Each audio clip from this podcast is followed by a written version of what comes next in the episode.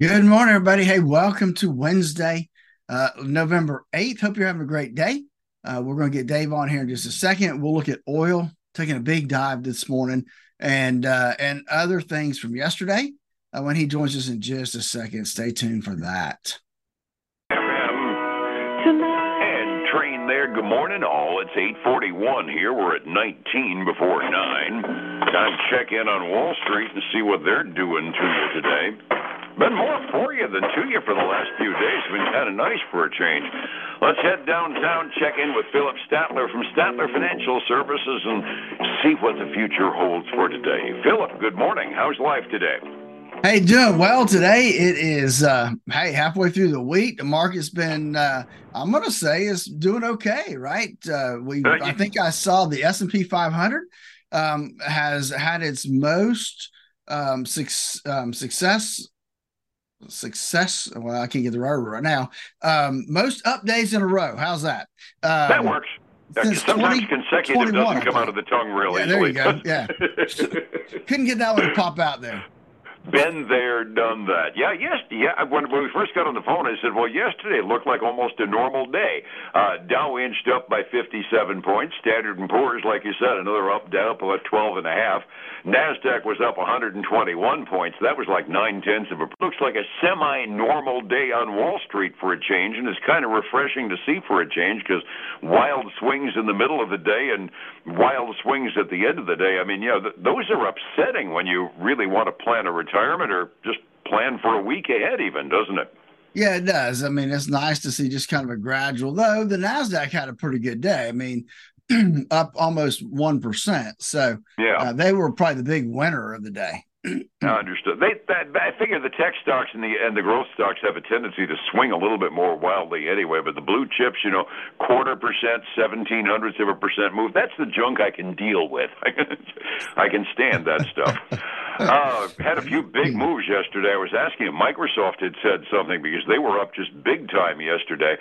Uh, didn't see any news on them, but we had some substantial moves. And just for a change, I think the uh, advancing stocks outnumbered declining stocks yesterday, which was kind of strange because during those wild recovery days we had last week, I had decliners beating advancers just about every day. It was just the advancers were advancing big, weren't they? Yeah, exactly. And that was the case. You know, those large capital based companies that uh, you know they they overweight in the S and P 500. So if they have a great day, then that uh, that obviously reflects in the index.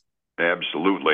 Kind of a light data dump day out of the government and elsewhere, but the one thing that we do start the morning out with some good news. Number one, the rate for mortgages, because of the uh, uh, little dip in the federal bond rates, the rate for mortgages has fallen the most it has in 16 months, and that made a bunch of people happy. Here's a number, here's a positive number we haven't had in a long time. The number of mortgage applications actually rose by 2.5% last week. Now, granted, we're on a really low ebb right now as far as numbers, but seeing an increase in applications, that's got to mean some good news. Well, yeah, exactly. I, mean, I was talking to some realtors the other day that you know th- they are seeing things slow down because of this uh, the high interest rates. Right, it's taking some people out of the market, and so um, which is rightfully so. Right, I mean that's uh, interest rates being up close to eight percent. I mean that's a that's a big deal. And it's even starting to affect our market around here a little bit. I mean, we're still an outlier because we're still in relative boom times. But like you say, an 8% mortgage on a $300,000 home, you're talking about a danged big payment compared to when they were at 3% just uh, less than a year and a half ago. Yeah, exactly, and I, and I'm seeing in my neighborhood stuff sitting on the market a lot longer. No, yeah, I've got I've got a real estate agent I talk to pretty regularly. He said, yeah, it used to be that you know we'd put the sign up and the house was gone inside of 24 hours. Now we're acting more like well that that that's everything relative. We're relatively in boom times. Now it looks like a normal market. House may sit on the market for three months as you look for buyers and sellers that match up right for that. I, you know that and the real estate agents that are new to the business are going, oh my God, it's a dip, and you know three months used to be the average time on the market for a home. Yeah, and the more expensive the home, the longer it's going to stay, right? So Ah, yeah. that's yeah. I'm lucky I live in a cheap neighborhood, so my houses still go fast around there. other, Other tidbits out there uh, talking about uh, the consumer reaction to the rising prices. U.S. credit card debt last debt last month uh, by quarter uh, stays up well over a trillion dollars owed on credit cards. Oh my lord! No wonder the Congress is talking about pulling all of our spiffs and rewards off our credit cards, right? Yeah, but let's face it, Dave. Even if they do that, it's not going to help the interest rates that we're paying because that's not the deal. The deal is is that the company that swipes that credit card, right? They charge a certain fee every time that credit card gets swiped. They charge that fee to the business. Mm-hmm. They want to make it so that you have choices on who you use to swipe that they think will bring the price down. Well, if the price comes down, folks, it's not going to go in your or my pocket it's going to go in the business's pocket. So it's not going to do what they think it's going to do. Uh, that's absolutely true. I flippantly said when we were talking about before we went on the air, they they pull my frequent flyer miles off my credit card, and I'm going to go postal. Doggone it all, I like those rewards. Other tidbits going on in the process. You mentioned yesterday we got a lot of the Fed haunches out doing the rubber chicken circuit while they're not in the uh, shut the heck up mode before another meeting, and we get uh, Jay Powell doing a 9:15 rubber chicken speech today. Uh, pretty much it looked from yesterday's reaction anyway, like the market is kind of internalizing the notion that no, they're not going to drop our interest rates anytime soon. Yes, they want things to slow down, and yes, seeing mortgages being at a low is kind of sort of what they had in mind. Exactly. They, you know, they they think they want everything to slow down, and um, it's taken a while to get there, right? But but it is getting there. I, I'm thinking it's taken a little bit longer than it used to take for those hikes in interest rates to really start to trickle down, and, and I think part of that is because of wage inflation, and so that uh, that's been kind of counteracting the high interest rates. But at some point, they're going to come to a tipping point and and we're starting to see that now with the housing market slowing down yeah, I've got an argument going with a good friend of mine out in Colorado who was on the opposite end of the political fence from me, and uh, you know, I keep saying, you know, it's just it's it's a simple fact. You got more money than you you got more money chasing too few goods. That's going to mean inflation, even though we all like to see our wages go up. It's exactly the opposite of what the economy needs on a macro basis so far. So yeah, a little bit of pain, whether we like it or not, has got to happen if we want to get inflation back under control. That's true. Absolutely. It's we may not like it, but it's kind of like castor oil your grandma used to give you. Sometimes it's good for you, even though it stinks. Uh, talk talk about companies that have reported. Uh, eBay, I've always described as one of the dinosaurs in e-commerce, and I'm amazed they've survived as well as they have. How'd they do last quarter, anyway? Well, last quarter it really wasn't bad. I, I would say. I mean, their revenue came in as expected at 2.5 billion dollars, um, and they they came in ahead by about three cents on their uh, earnings per share came in at a dollar three. So that all sounds really well. Um, however, um, you know, they're looking ahead uh, and that uh, they gave weak guidance for revenue in the current quarter and for the full year, which means uh, they're taking it on the chin this morning, down eight and a half percent watching them evolve has been interesting over the years. I mean, they used to be pure auctions, and I'd buy used golf clubs and junk on it. Now, a whole bunch of stuff. It almost resembles more a flea market because everything on eBay that I've run across when I'm looking for something ends up being this is the price, buy it now or buy go now. suck eggs. Yeah, yeah. it, it's kind of changed, and it seems to be working for them because, like I said, they're a dinosaur in e-commerce. They were one of the first websites to figure out how to make money on the web, and they're still holding up pretty well. They, they are. They, they that's um they're, they're, taking it on the chin today. Then we had Robinhood. Yeah. You know, yeah. we talked about Robinhood over the years and uh and how they were trying to disrupt the marketplace. Well, they're down this morning after posting uh, a disappointed third quarter revenue number.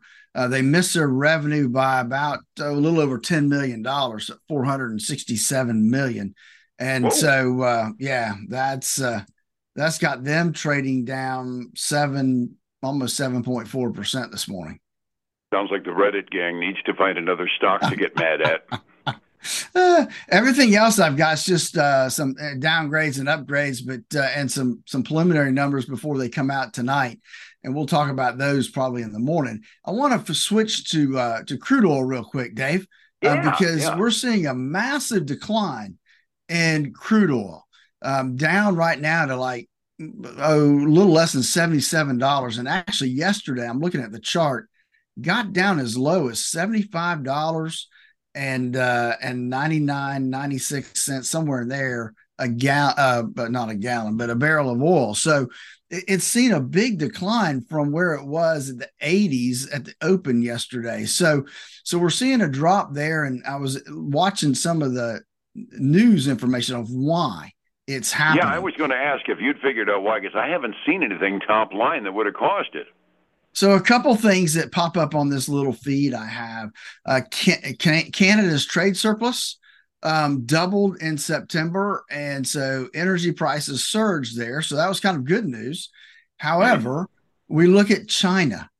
Um, China, their data for growth underwhelmed, and the dollar started to kind of rebound early morning, um, and so that started the slide down. Then you got on top of that the kind of the Fed policy and uncertainties and inconsistency that we're seeing in demand.